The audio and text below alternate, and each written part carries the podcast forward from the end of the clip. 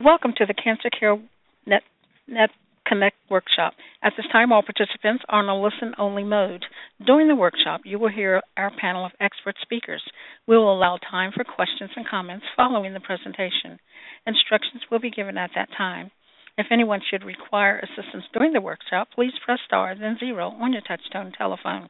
As a reminder, this workshop is being recorded. I would now like to introduce your moderator for today's workshop, Dr. Carolyn Messner, Director of Education and Training at Cancer Care. Please go ahead. Oh, thank you so much, Norma. And I too would like to welcome everyone to today's program, Cancer in the Workplace Understanding Your Legal Protections. And this is part two of a five part series on life with cancer, getting a guide to getting the best care.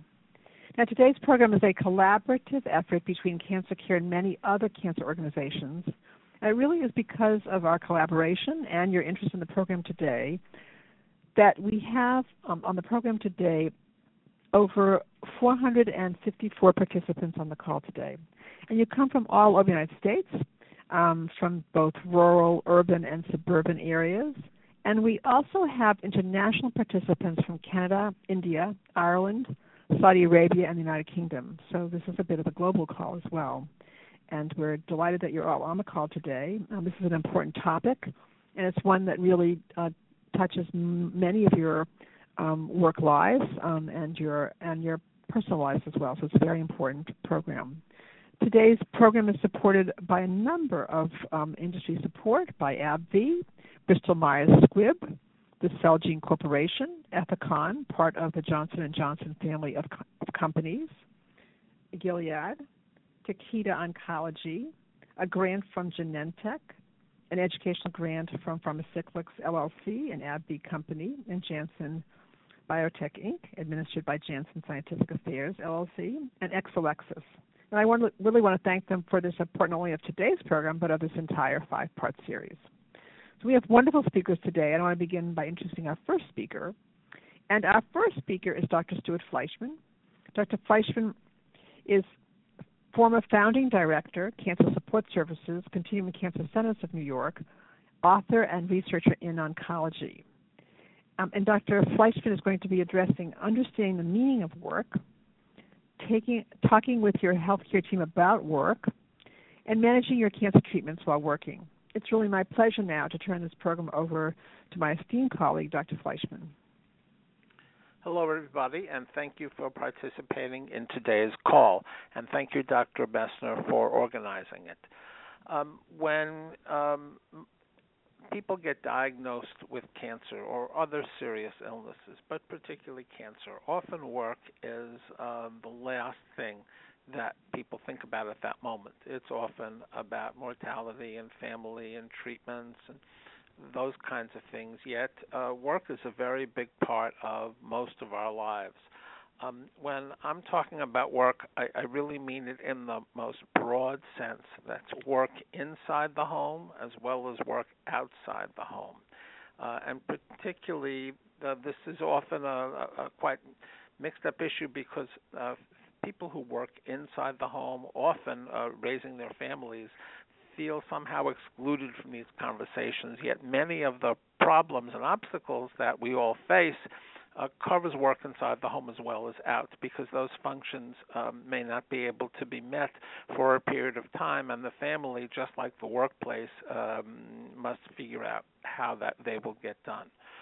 So uh, most people don't think about work. They often think about their family and their activities, but not necessarily work. And um, many of us um, sometimes find that work helps define who we are, how we see ourselves, how we think of ourselves. Um, it's a big part of the kinds of things we do um, when we think about who we are, what our place in the world is, and how we can um, help others. That's often through work.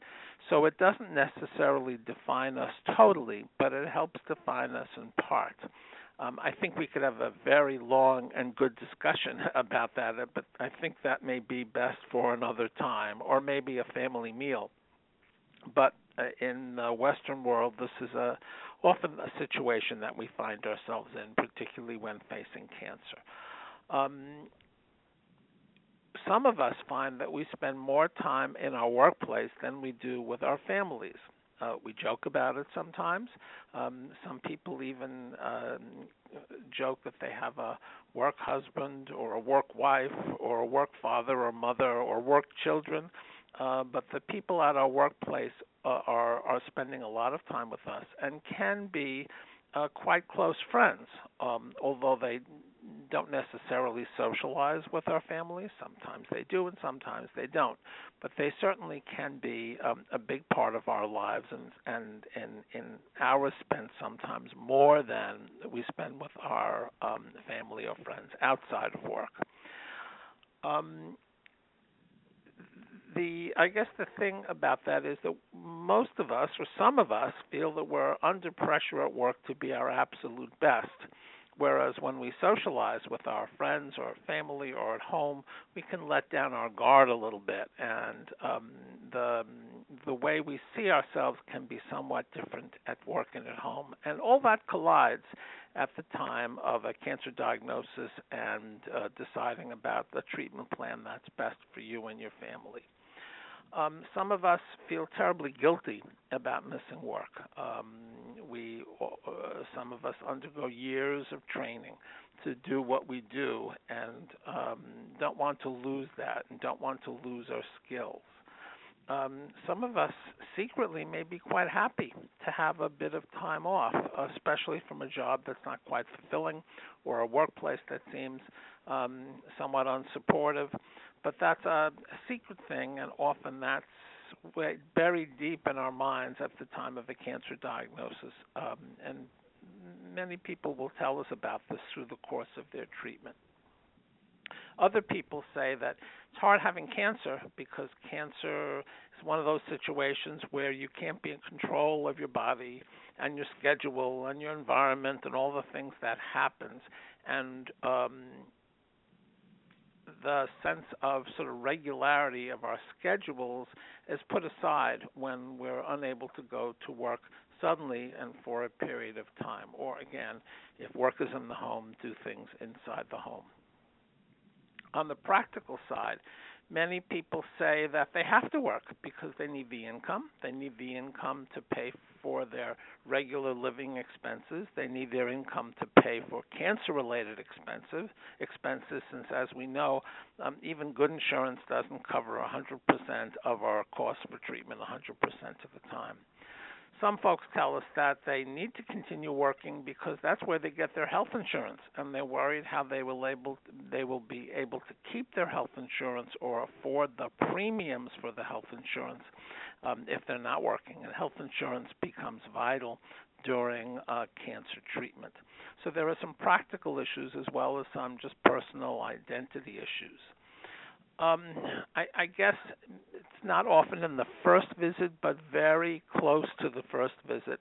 When work is an issue for you, you really need to bring this up with your oncologist, your oncology nurse, you're being treated at a larger center where there's a multidisciplinary or interdisciplinary team, um, the social worker, the physician's assistant, the nurse practitioner, whoever really is involved with your care, and explain to them exactly what your job entails and what kind of work you do if you're thinking that maybe you would be able to continue working throughout your treatment.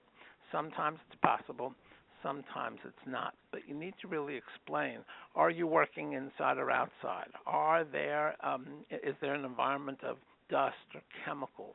How close do you work to others? What are the scheduling issues that uh, are involved with uh, your work day or or work week? Um, and trying to fit that into what the plan would be for your treatment, be it surgery, chemotherapy, radiation therapy, um, and, and and the schedule may ch- will will change um, if those treatments are all being given. Um, because in surgery you're going to be out for at least a period of time, so hopefully a shorter period of time than in the old days, but certainly for a period of time. That may come first, that may not. Chemotherapy may be first, surgery may be second, radiation therapy may be last. That often involves weeks of um, of attending radiation therapy at your local center, uh, but it may not take the whole day, and you may or may not be too tired to do that. So, uh, describing exactly what your work situation is is important, so that the team can help you fit all this together, if at all possible. Um, uh, Deborah Wolf will speak about the ability to have a part-time place, a part-time assignment during a full-time work, um, and that may may be possible. It may not be. I think there are many issues. It depends upon the kind of work you do, uh, the size of um, the uh, company or the people you work for, uh, what, uh, how that affects your income and your benefits um, the idea that you may want to go full time in the future or that you'd like some guarantee that you'd be able to be a full time employee in the future, that's something we're going to be discussing more during the call. Also, working with limited duties um, is something that um, often comes up and may or may not be possible. So, uh, you need to think about these things. In addition to that, um, treatment may entail traveling to a different city um, and that involves lots of other things beyond work, like who, who takes you there, who stays with you. Um, if you're able to get back to your own city or can work uh, at a distance, if you're able to work online, how flexibility is the scheduling. Um, those kinds of things need to be um, very evident in your discussion with your treatment team. Um, knowing what the limitations could be as well as the things you can do are really, really important. And often those discussions happen maybe at the first visit, sometimes at the second, but early in, in care so all this can fit together. So I think I'll stop there and uh, turn it back to Dr. Messner. Oh, thank you so much, Dr. Fleishman. That was really very informative and really set the stage for today's program. So thank you very much. And I know there'll be questions for you during the Q&A, so thank you. Our next speaker um, is Ms. Deborah Wolf. Ms. Wolf is an attorney. She's senior supervising attorney, legal health, New York Legal Assistance Group. Uh, Ms. Uh, Wolf is going to address a number of topics having to do with um, legal protections in the workplace, benefits, um, and disclosure, and uh, and issues around disability. Uh, and so I'm going to now turn this program over to my esteemed colleague, Ms. Wolf. Thank you, Dr. Messner. I'm so pleased to be a part of this teleconference to discuss legal protections in the workplace. So, as Dr. Messner mentioned, I'm going to give an overview of the laws that protect people while still working, and also if you need to take a medical leave. I'll also talk about what to do if you believe you are subject to discrimination at work or have to stop work due to illness. My focus in this talk will be on federal laws that apply to all 50 states, but I do urge everyone listening to also become familiar with your state laws, as they often expand on the federal laws, and I'll give some examples as I go forward. This is a lot of information to discuss over the next few minutes, but it should give everyone an overview of your rights and responsibilities. Now, before I discuss the applicable laws, I want to urge everyone, if you are working, to make sure to review the specific policies of your employer for medical leave and disability pay. Every employer should provide a summary of their policies and benefits called a summary plan description. And these policies must comply with the laws I'll be talking about, but in some circumstances might even offer a greater benefit. I'm going to start with a law I'm sure most of you have heard of, the Americans with Disabilities Act, or as often called the ADA. Now, this is a federal law that applies to all 50 states to everyone who works for an employer with 15 or more employees. The ADA has a broad definition of what is considered a qualified dis- disability and even includes illnesses that have gone into remission, such as cancer. And as a result, cancer is covered under the law as a qualified disability in most cases. The ADA has two main benefits. The first is that it requires an employer to make reasonable accommodations when requested by an employee. This allows an employee to go to human resources or their supervisor if there is no human resources and request a modification of their work schedule, work environment, or company policies. What's reasonable is determined on a case by case basis, but an employer must grant the request unless it creates an undue hardship, which is a very tough burden for the employer. Even extra costs extra cost to accommodate an employee is not always an undue burden, but it depends on the size of the employer. Some of the common accommodations I have helped my clients with cancer set up include the following a later work start time due to side effects of medication, perhaps a shorter workday. Dr. Fleishman talked about uh, requesting a part time schedule for a period of time as someone gets through their treatment, and that might be a valid accommodation request.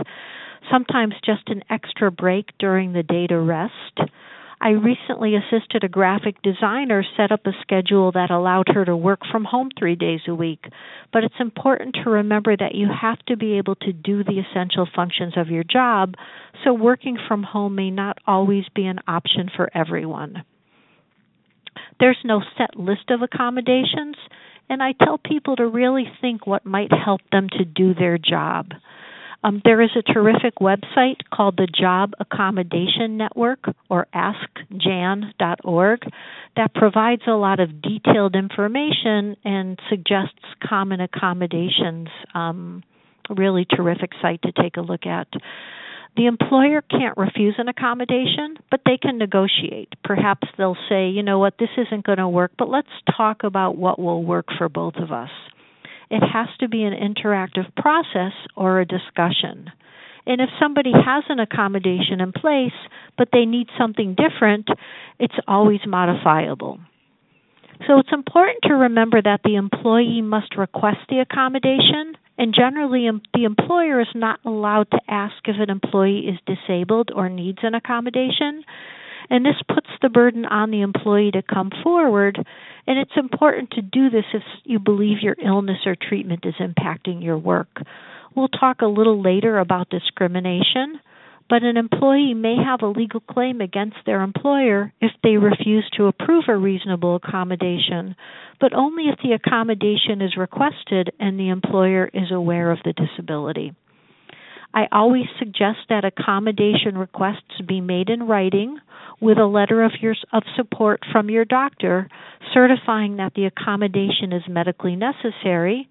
I also suggest that the letter state that the employee is able to perform their essential job tasks.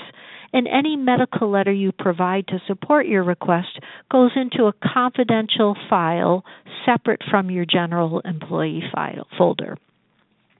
So the second ADA benefit is that the law prohibits discrimination against an employee because of their disability.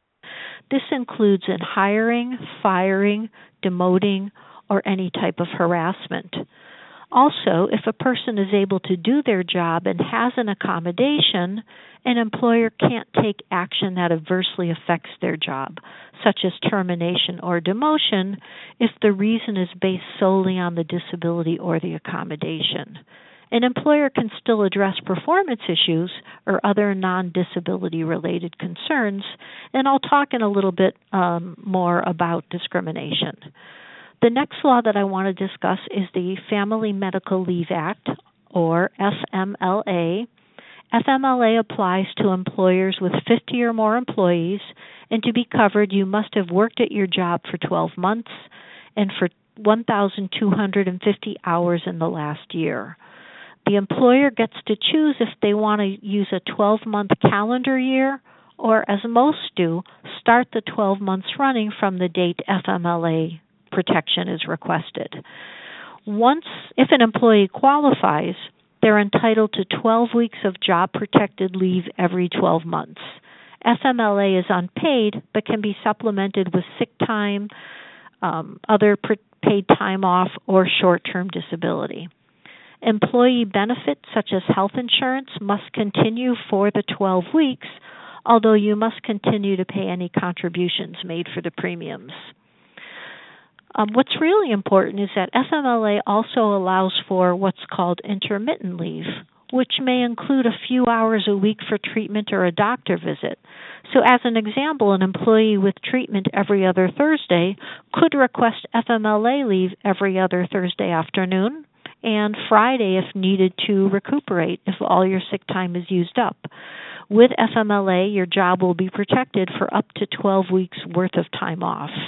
So it's an excellent benefit for someone who has used all of their sick time and is worried about losing their job or being threatened by a supervisor for excessive absences. Also, check your state laws, as many states now have paid or protected leave policies, even if you don't qualify for FMLA. FMLA requires that a form be completed by your doctor certifying that you have a serious medical condition. Um, with the ADA, you can only request the benefits such as accommodations for yourself, but under FMLA, time off can be requested to care for yourself or a family member such as a spouse, parent, or child. If your FMLA protected time off is used up and you think you may be able to return to work shortly, although not in the um, 12 weeks, additional time off may be requested as a reasonable accommodation under the ADA. Also, if you work for a smaller company, less than 50, so you don't qualify for FMLA, time off for treatment can be requested as an accommodation as well. There's no set guidelines, and what's reasonable is determined on a case to case basis, but some courts have even held that a one year leave is reasonable. So I was asked to briefly discuss, discuss disclosure under the ADA and as it relates to discrimination. Disclosure is a very personal choice, and you have the right to determine who and under what circumstances you want to disclose your health issues. And I always urge caution when disclosing to coworkers and supervisors. Under the ADA, disclosure is generally not required, with some exceptions. So, when applying and interviewing for jobs, employers cannot ask any direct health or disability questions. They can't ask you if you are disabled or if you have an illness, although they can ask if you can perform the duties of the job. An employer cannot require that you take a medical exam before you're offered a job. And I usually suggest that if someone does need an accommodation, they first get the job and then request the accommodation.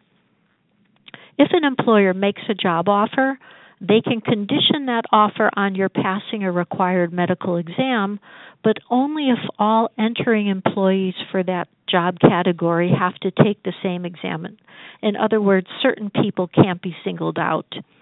Employers may ask you to complete medical questionnaires or have a medical exam, and you must be truthful in responding.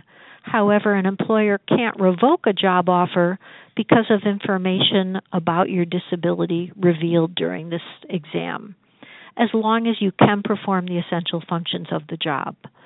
Very few employers actually make job offers that require a medical review, and often it is medical facilities that need to ensure the safety of their patients or positions that involve public safety, such as flight attendants. Um, but any com- company is allowed to adopt this policy. Once you are working, your employer cannot request that you take a medical examination or ask questions about your disability unless they're job related and necessary for the conduct of your employer's business. So, again, employees in jobs that involve public safety, such as maybe a firefighter or a bus driver, may have more job related inquiries than someone who works in an office. My general advice is to disclose when required, and this would be if you need an ADA accommodation or time off under FMLA. Often coworkers and supervisors are not your friends and they be concerned about they become concerned about how your illness will affect their own job performance such as a supervisor who needs to make sure you complete a certain project or make a quota if you work in sales. If you must disclose for an accommodation or for FMLA, go to Human Resources if you can, as they understand these laws that protect you, and many supervisors do not. They also do have confidentiality requirements. There's no law that prohibits a coworker from sharing this information, but the rules do prohibit um, human resources from disclosing any protected medical information. And often, fellow employees and even supervisors don't understand these laws and what their responsibilities are, so, best to go to human resources or someone in your office who is responsible for employee benefits. But even with all these legal protections, discrimination does occur. If someone is working and believes they're being treated unfairly, they should first try to resolve through human resources. Your HR employees are trained in these laws and should understand your rights and try to help you resolve. If the concern remains unresolved, a person can file a complaint with the Equal Employment Opportunity Commission, or EEOC, which enforces the Americans with Disabilities Act. An EEOC complaint has strict deadlines which can vary by state, so a person should always act quickly. The EEOC will investigate the complaint to, to, to, determine if it has merit and may conduct a hearing if they believe there was discrimination. They can also issue what's called a right to sue letter so that you can file a court case. And this right to sue letter is required before filing a lawsuit for discrimination under the ADA.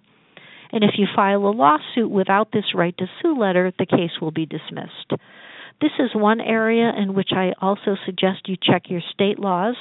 For example, in New York, our city and state human rights laws mirror the Americans with Disabilities Act, including reasonable accommodations, but apply to employers with four or more employees, offering protections to a broader group of people. And if you feel that you're being discriminated against, I also urge you to talk to a lawyer before taking any legal steps so that you fully understand both your rights and responsibilities as the law is complicated. I want to review and summarize some of the practical solutions to avoid workplace issues, a summary of what I've discussed so far.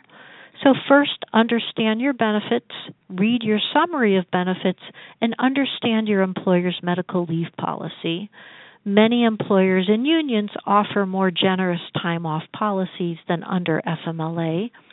Second, use human resources or talk to an attorney if you feel you're being discriminated against. Be proactive to avoid any adverse action as a result of the discrimination. And then, third, think about any ADA accommodations that might help you in your job and seek a letter of medical support from your doctor. And finally, think of carefully of who you might disclose to. I want to stress that I speak to many people who are working through their treatment, who have employers and coworkers who are incredibly supportive. So I don't want to give the impression that there's always problems. Um, but it's up to the individual to decide if disclosure is needed, and I just urge everyone to think it through and do what's best for them. So, even with these protections I've discussed, there are times when a person needs to take time off from work. This could be short term or longer for surgery or side effects from treatment or illness. And the most common concerns I hear are regarding health insurance and continuation of income. So I also want to briefly address these. If a person can't return to work and receives a notice of termination, they have a right under a law called COBRA to continue their health insurance for themselves as well as anyone in the family covered for at least 18 months. COBRA applies to employers with 20 or more employees, but again, check your state law. In New York, we have a state COBRA law that applies to employers with four or more employees and gives health insurance benefits for three years. With COBRA, you now have to pay the full premium with no employer contribution, but you pay at the lower group rate. If you are approved for Social Security disability, you can extend your COBRA from 18 months to 29 months, but you do have to let the insurance company know as soon as the disability is, is approved. As for income replacement, there may be a number of options available. Five states, which are California, Hawaii, New York, New Jersey, and Rhode Island, plus Puerto Rico, require employers to offer short term disability benefits. Although this is good news, the benefit is often much less than the salary and not a livable wage, and many employers also offer private short term disability plans. These are generally for 26 weeks and pay a percentage of income. If you can't return to work within the 26 week period, you may have a long term disability policy through, through work, so important to check your benefits.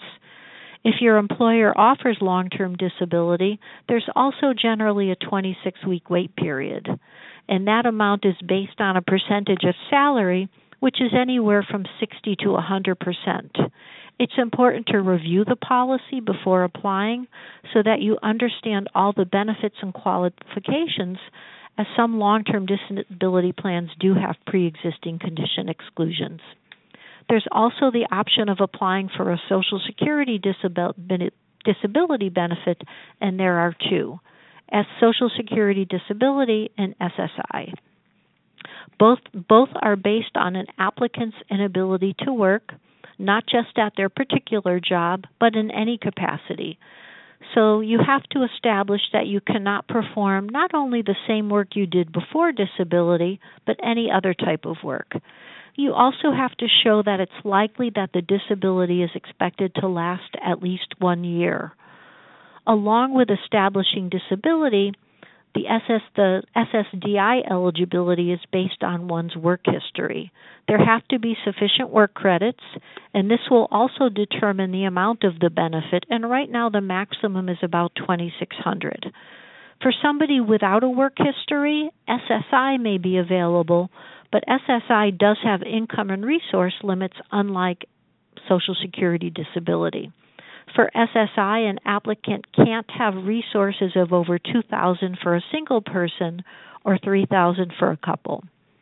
SSDI has a 26 week wait period from onset of disability to the start of benefits. SSI has no wait period. The maximum SSI benefit um, in 2019 is $771, although some states, including New York, will supplement that amount. For both long term disability and Social Security disability, it's critical to talk with your doctor to make sure he or she will certify that you are unable to work as a result of your cancer diagnosis or treatment. I want to also mention that there's a special Social Security program called Compassionate Allowances, which allows an expedited approval, and many cancer diagnoses are included on the Compassionate Allowance list. A person can apply for SSD online on the Social Security website. You can also open a, an account on their website to see if you qualify and how much your monthly payment would be. I know this is a lot of information, and I cur- encourage listeners to take the time to educate themselves about these laws and their state laws that do offer protection and seek out resources such as cancer care to have a better understanding of their rights and responsibilities. I also want to briefly mention that there's a National Cancer Legal Service Network, which is a group of attorneys like myself who offer free legal advice to people with cancer. And you can check out what help might be available to you in your state. And that website is nclsn.org. Again, it's nclsn.org. Thanks so much. Oh, thank you so much, Ms. Wolf. That was really wonderful, and what a wonderful resource also to um, leave people with information of, of how to to get legal help throughout the country. And actually, um, I should say that at the end of today's program, we will be sending you an evaluation form. Um, actually, probably we'll send it to you um, tomorrow, and that evaluation form will actually have all the resources that have been mentioned during the program as well. So um, it's not just an evaluation form; you also have just links and information about other resources that you can contact to get help. So thank you. That was very comprehensive, Ms. Wolf, and I know there'll be questions for you during um, the Q and A. Thank you. And we're going to bring back now Dr. Stewart Fleishman, who's going to be addressing solutions to address workplace challenges tips to, for creating a plan to continue working, and the importance of self advocacy. It's again my great pleasure to turn this program over to my esteemed colleague, Dr. Fleishman. Great. Thanks again, Dr. Messner.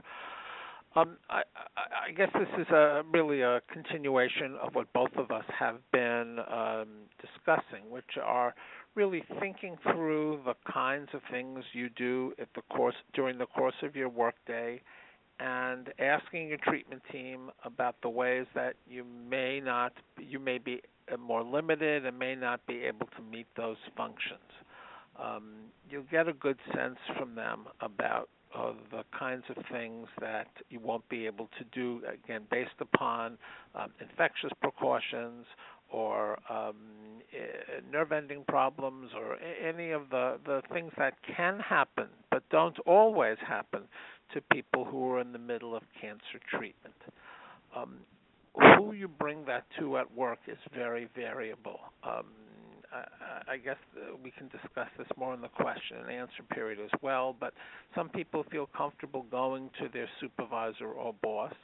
Some people will go to a, a human resources representative um, who may feel they have an advocate, um, especially if they believe that the workplace won't be flexible enough to accommodate their needs. Um, for uh, people who are um, union members, sometimes um, a union representative or a union delegate will know exactly what to do, uh, and they can often help with um, figuring out who to go to and how to tell. Um, it, it it relates to the the, the disclosure that uh, Ms. Wolf was talking about before, uh, but the specifics uh, for uh, are different for each of us based upon our workplace and um, whether there is a human resources department. Many small uh, co- corporations or many many small workplaces don't have that, um, and certainly many of us are not unionized. And the kinds of things that um, you need to think about are um, if you had to wear mask or gloves, at least for part of the day, would you be able to? Some people may, some people may not. Um, scheduling is, is important, as we've discussed already. Full time, part time, uh, is part time whole days or partial days each during the week. If you need to take breaks for um, uh, just to regain some energy, or um, if, if you're taking any oral drugs or uh, access to water, access to bathrooms, kinds of things that we take for granted suddenly really have to be part of a plan um, during uh, some types of cancer treatment. Um, do you need to have food available? Um, do you need to hydrate more, which means you need access to a bathroom more? Um, those sorts of things. Uh, we somebody already mentioned working from home as an option, and um, for some folks that may be helpful, and it may be advisable, and it may be possible. For some of us, obviously not. What about the commute? Zero hours have to be changed so that if you're commuting in public transportation, you're not commuting at the time where the um, bus or the metro is crowded, and you're more likely to catch uh, a cold from somebody, let's say um, will you be able to travel um, to go to work if you do commute to work? Um, do you need to have part of the day that can be um, left for a power nap? Is there a place to do that? A quiet place, um, a place that you have some privacy? there are many, many of questions like this that are variable as the jobs that we have and as the different workplaces that we have. So these are the kinds of things that uh, really need to start with a discussion with your team um, and some thought on your part about the kinds of things that you do during your workday itself. Um, again, when you're facing the the idea of cancer and cancer treatment, some of this may sound pretty trivial, but if uh, as, as we spoke about before, if it, you need to be able to pay your bills and keep your um, insurance up, that these uh, do become very, very important uh, discussions. So, advocating for yourself, speaking up to the right people at the right time, and those are capital letter exclamation points, um, is really, really important, and that will vary based upon the, pla- the, t- the type of place that you work and how many people work there, and uh, what the sort of the whole climate is in, in, in your workplace. Um, I have um, seen many folks who have are able not to work.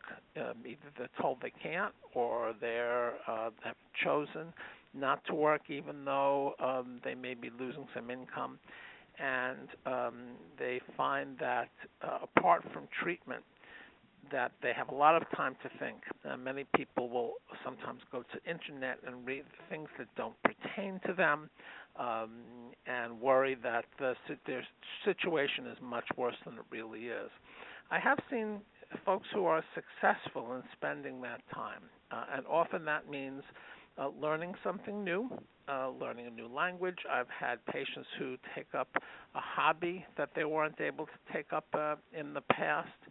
Um, you have sometimes a little more time and um, to focus on something new, which helps divert attention and gets you a new skill. I have been through this with a number of patients who really find that they are thinking or thinking about changing their jobs, and maybe this is a time to think about it um, after their treatment is over, and learning a new skill or networking, um, much of it online, obviously. Um, can be the kind of thing that they can take advantage of when they find extra time on their hands. I have patients who have volunteered uh, time and effort, not necessarily um, going somewhere, but helping out. Um, I had a patient years ago who um, helped with office work from their church, uh, which was delivered to them at home.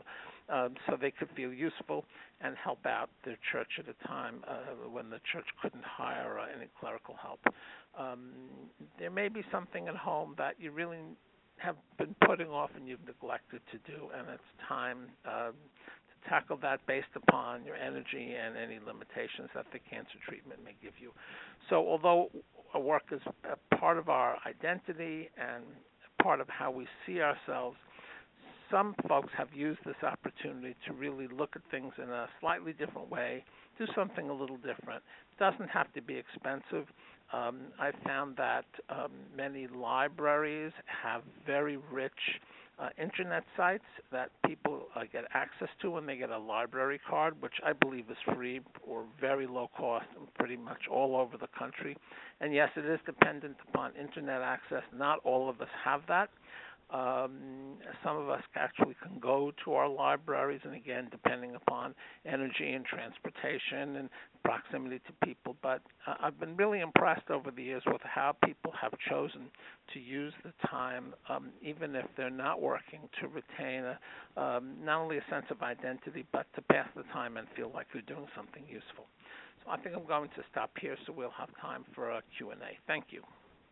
Oh, thank you so much, Dr. Fleishman. Again, it was wonderful, wonderful uh, covering these topics, and I know we're going to move right on to questions in just a minute. Um, I just want to say a few words about um, how Cancer Care might be of help to some of you on the call. Um, some of you may know of Cancer Care already, so I'll just briefly describe that Cancer Care is a national organization, and we do provide um, both practical and financial assistance. Um, the staff here are primarily master's level trained oncology social workers, and they offer counseling services both on the telephone and online, so that indeed we are accessible to anyone both um, in the U.S. or internationally as well um, by calling our our Hope line at 1 800 813 4673 or visiting our website at www.cancercare.org. And again, you'll get all that information um, with your evaluation.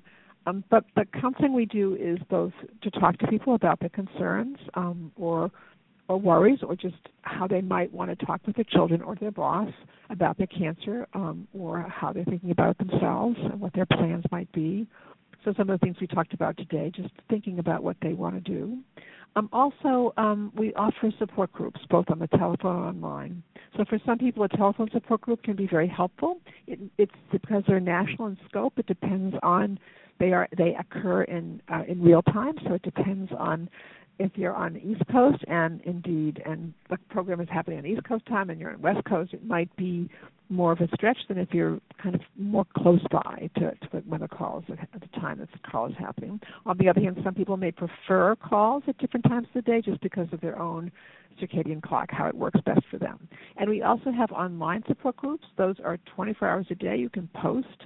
Um, they are moderated, all of them moderated by an oncology social worker, and indeed, um, you can um, uh, participate in those programs just by signing up for them, uh, being screened by one of our social workers, and participating. We also offer these workshops, these educational workshops, and of course we have publications and of course our website.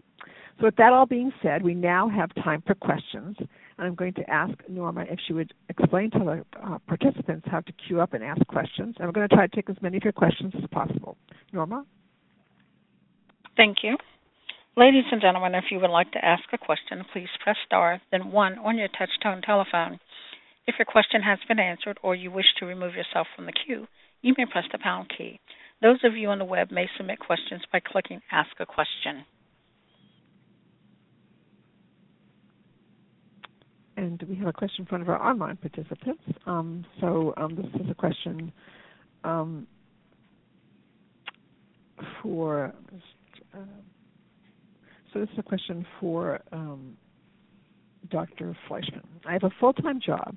How will side effects from my chemotherapy affect my ability to work?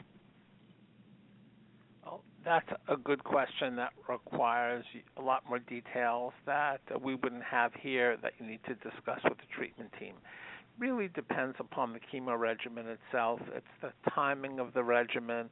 It's whatever preparation you have to do. It's um, how uh, low your resistance goes after treatment, how long it's going to go down. Uh, do you have to be careful not to cut yourself during chemotherapy? I mean, the, there are many, many details that are particular to certain chemotherapies and certain combinations. So uh, it would be really impossible to answer that question for you, definitely. But if you think about the kinds of things we spoke about before, figuring out what you do at work, and then figuring out with your treatment team the kinds of limitations you'll have, that's the first step to answering the question. Excellent. Thank you. And, uh, um, and Ms. Wolf, you want to add anything to that as well? Well, the only thing I'll add is, you know, once once you do understand what your limitations are, I mean that's, you know, one of the beauties of both the laws that I've talked about. With the ADA, you can ask request as an accommodation changes in your work schedule, whether it's a, a more flexible day, a later start in the morning, or if you do need to take some time off, you can think of intermittent FMLA that allows you to take, you know, some people will take FMLA in a 12 week period, let's say following surgery, but for others it might be just, you know, a day a week just to rest up and and you know, recharge your body. Um, you know, really to think about how these laws might benefit you and what's going to work best for you. And that's also a good discussion to have with your medical team in terms of, you know, what they think is going to be best for you as well. Excellent. Thank you. Good question, actually, and it's a question that I think comes up a lot um, in terms of um, people worry about this right away, and it is, um, I think, as has been discussed, needs to be really discussed with your healthcare team and um, who needs to know much more about your type of work and um, also to to also help to work with you. Well, Dr. Fletcher, do you want to comment about about working the the healthcare team working around those treatment side effects, which in today's world are more manageable than they certainly used to be in such a long time ago. If you want to comment on that. Sure. Um, the uh, idea that we our resistance goes down or um, uh, that we have to be careful to stay away from from people with coughs and colds and all those things uh, is still um, valid today, but we become much more resistant with the kinds of things that can be given with our medic with our chemotherapy medication. So there are medicines to use to boost the white blood cell count to fight infections, med- medications bo- that, that can boost the red cell count um, to normalize that so you're not as fatigued. Um, those sorts of things weren't available um, many years ago, uh, and a lot of our, our fears and the things that we remember from older relatives going through cancer are often based uh, from those times. Um, it, it really means figuring out what you do, talking with your team about what um, limitations they can anticipate, and then seeing if those merge together or not. Thank you. Um, uh, I think, as Dr. Fleishman said, sometimes one anticipates things because we we we have we've seen them in our family members or friends years ago, and that's how we've identified what chemotherapy does, or any of the newer treatments as well. Indeed, there are n- many new ways to manage treatment side effects, even sort of prevent them. And if you know what those are, and your healthcare team knows what those are, they can work with you to try to um, really figure out a plan that really is reasonable for you to, to try, and that that really also make you feel better as well. That's, that's throughout your treatment. Um, so thank you. Um, it's a good question and um, excellent question. And another uh, question from our online participants. So uh, this is uh, uh, from Ms. Wolf. I'm ready to look for a new job after being out of work for the past year and a half. What tips can you provide for job hunting after cancer? Do you tell interviewers? Do you let companies know why I've been out of work? So, if you could address this in a general way, because um, for everyone just to kind of think about how they would approach this. Sure, and that's that's a very common question. And there's really two parts to this question. And one is how do I explain that absence? And do I tell people that I've been out for health reasons? And two, you know, what can be asked? So, you know, as I mentioned, I'm going to start with the second part of the question actually, which as as I mentioned before, you know, under the law, employers during the interview and phase can't ask any medical questions. Um, own, they certainly can ask somebody and make sure that they can do all the essential functions of their job, but they can't look at a gap in a resume and ask somebody, for example, if they were out for medical reasons. That would be a prohibited question. But they can certainly address and ask, you know, what somebody was doing over the past year. Um, this is a good time where it's it's it's good to connect with a job coach or somebody who helps people reintegrate back into the workforce because they often have some really terrific suggestions for how to talk about gaps in resume resumes. Some people simply say I took time off for personal reasons. Other people talk about other things that they may have done during time off, perhaps um I've I've had some clients, for example, who, although they've been off for for treatment, have attended a class or focused on a skill such as writing. Um, a lot of very very different circumstances. So you know to think about um, if there's anything that you could bring up in terms of what you've been doing over that period of time. Some people are very open and they talk about their health issues.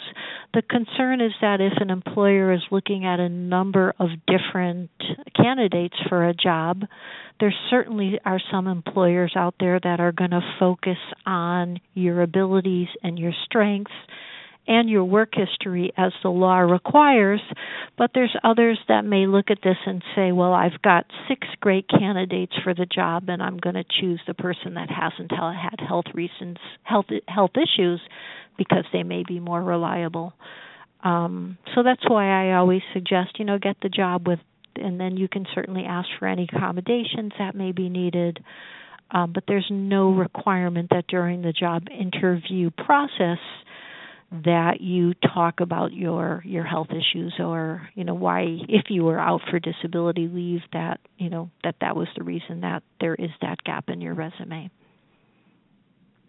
Excellent. Thank you. And um, another question for uh, ms wolf. Um, so um, it was mentioned to ask for accommodations after getting the job. Have you seen this strategy backfire on employees?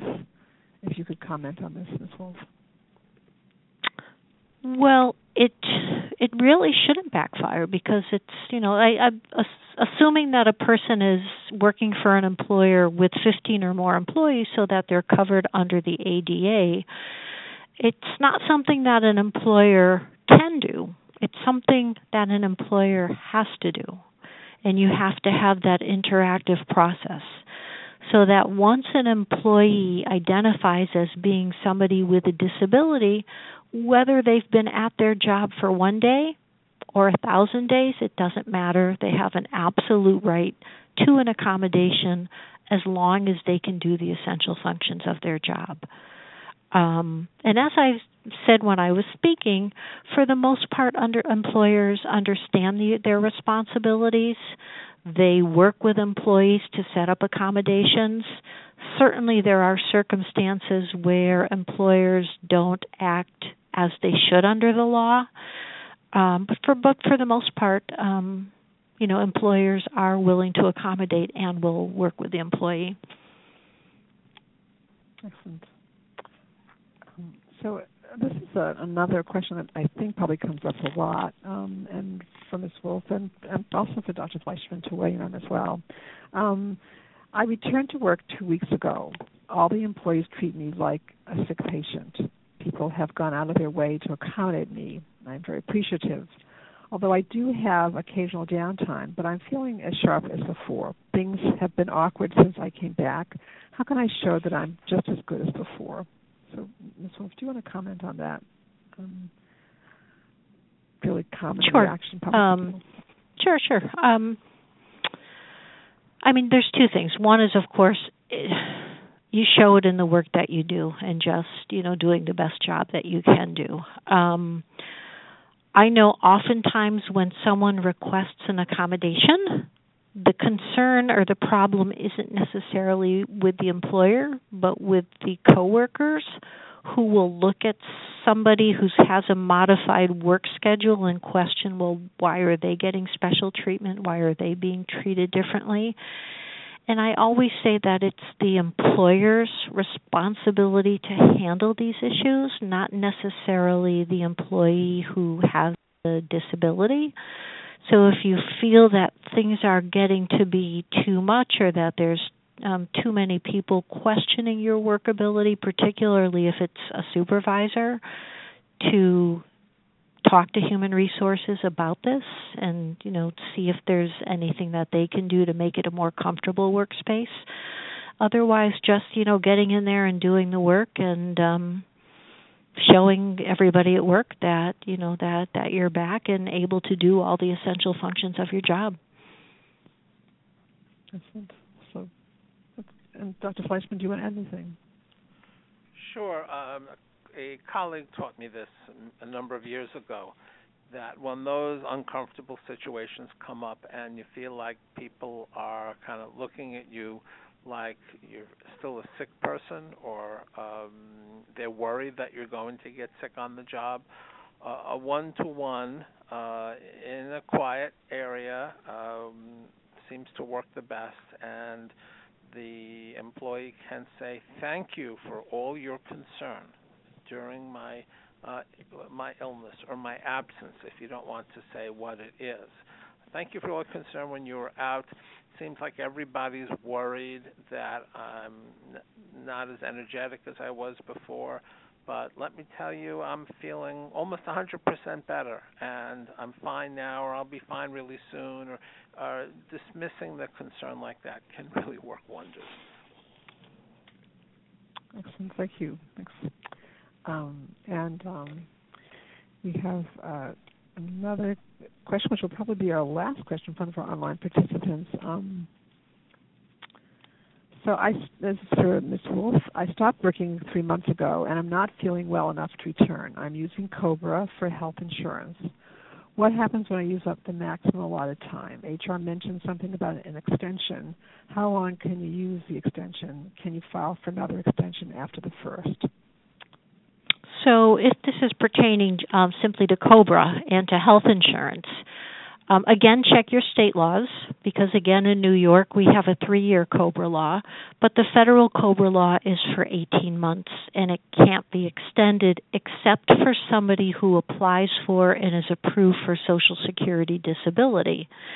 So if you apply for disability, as soon as you're approved, you can notify the who's ever administering the COBRA, and it will be extended from 18 months to 29 months.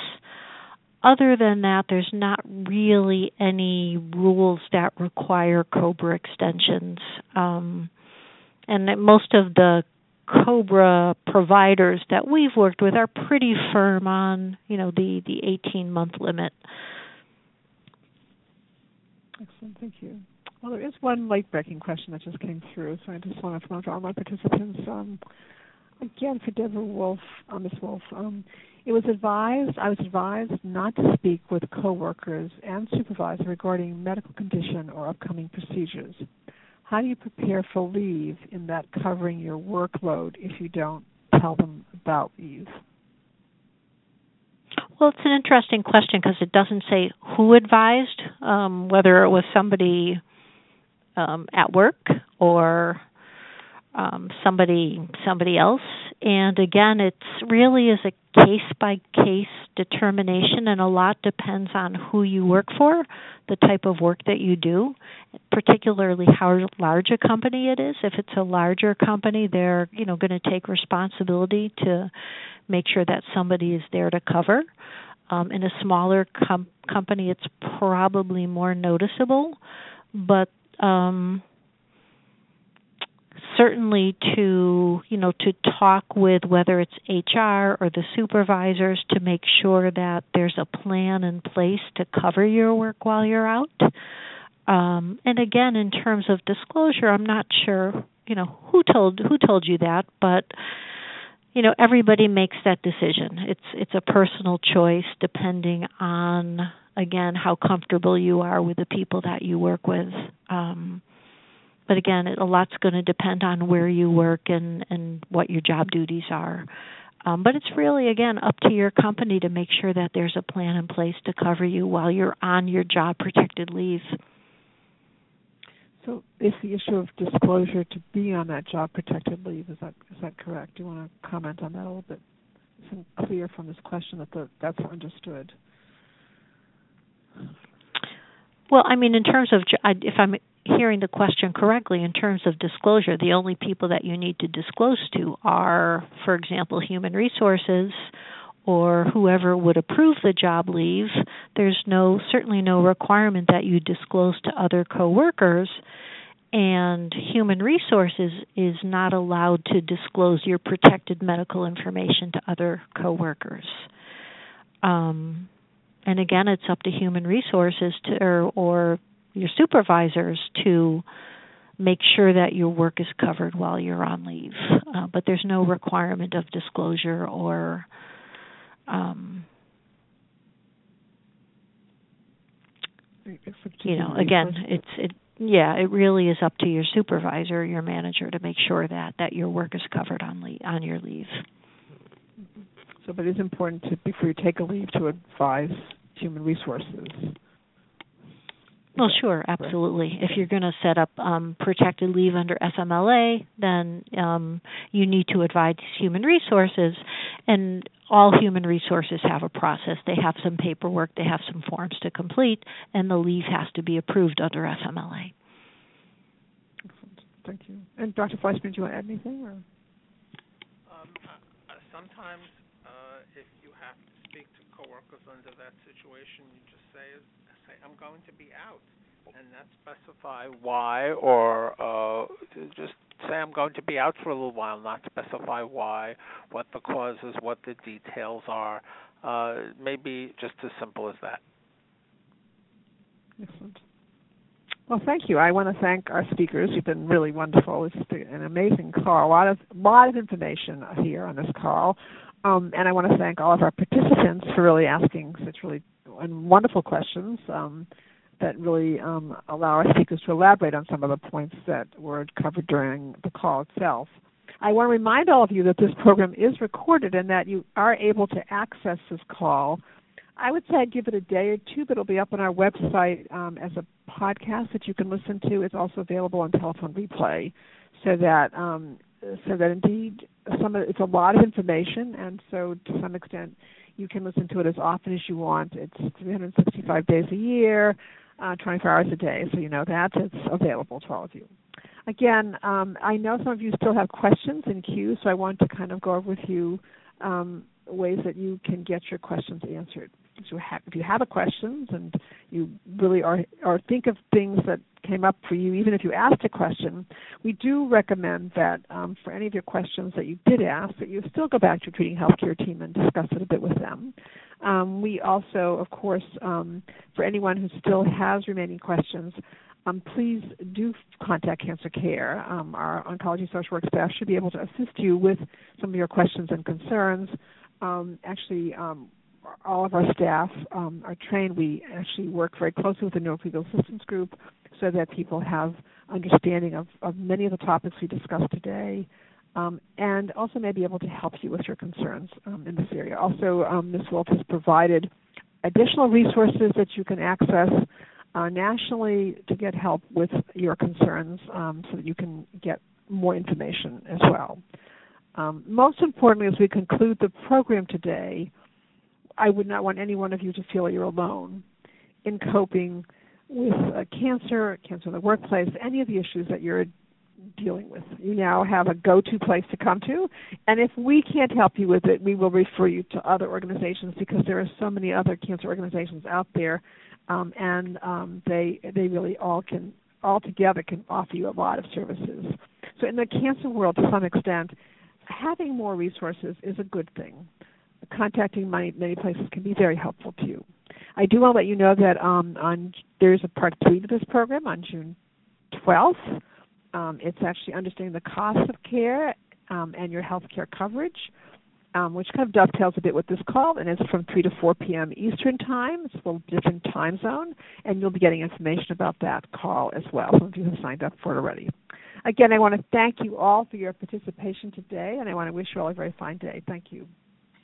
Ladies and gentlemen, thank you for your participation. This concludes the workshop. You may now disconnect. Everyone, have a great day.